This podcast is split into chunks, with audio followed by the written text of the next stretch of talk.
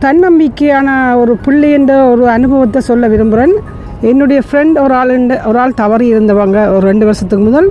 அந்த அவங்களோட மகன் பிள்ளைகள் நல்லா படித்து ஸ்கூல்லையே நான் ஒரு நல்ல ஒரு த- புள்ளியல் எடுத்திருந்து இன்றைக்கு நல்ல நிலைக்கு வந்திருக்காரு என்ற என்றதை கேள்விப்பட்டேன்னு மிக மகிழ்ச்சியாக இருக்குது.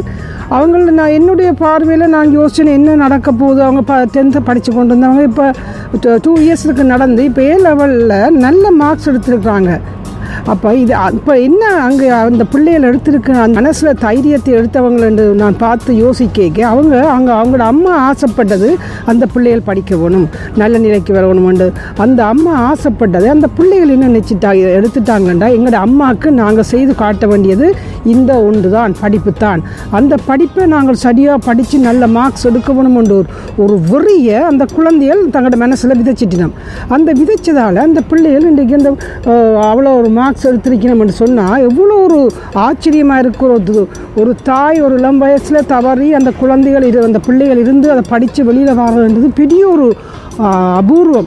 ஆனால் அந்த குழந்தைகள் அதை தங்களோட அம்மாண்ட விருப்பத்தை நிறைவேற்றும் என்று சொல்லி அந்த தன்னம்பிக்கை எடுத்து அவை வெளியில் வந்துட்டாங்க இப்படித்தான் எல்லா விஷயத்துலையும் ஒவ்வொருத்தருக்கும் தன்னம்பிக்கை குறைஞ்சி போயிட்டு போ- போயிட்டா உடனே அவங்க ஒரு சபதம் எடுக்கணும். நான் இதை சாதிக்கணும்.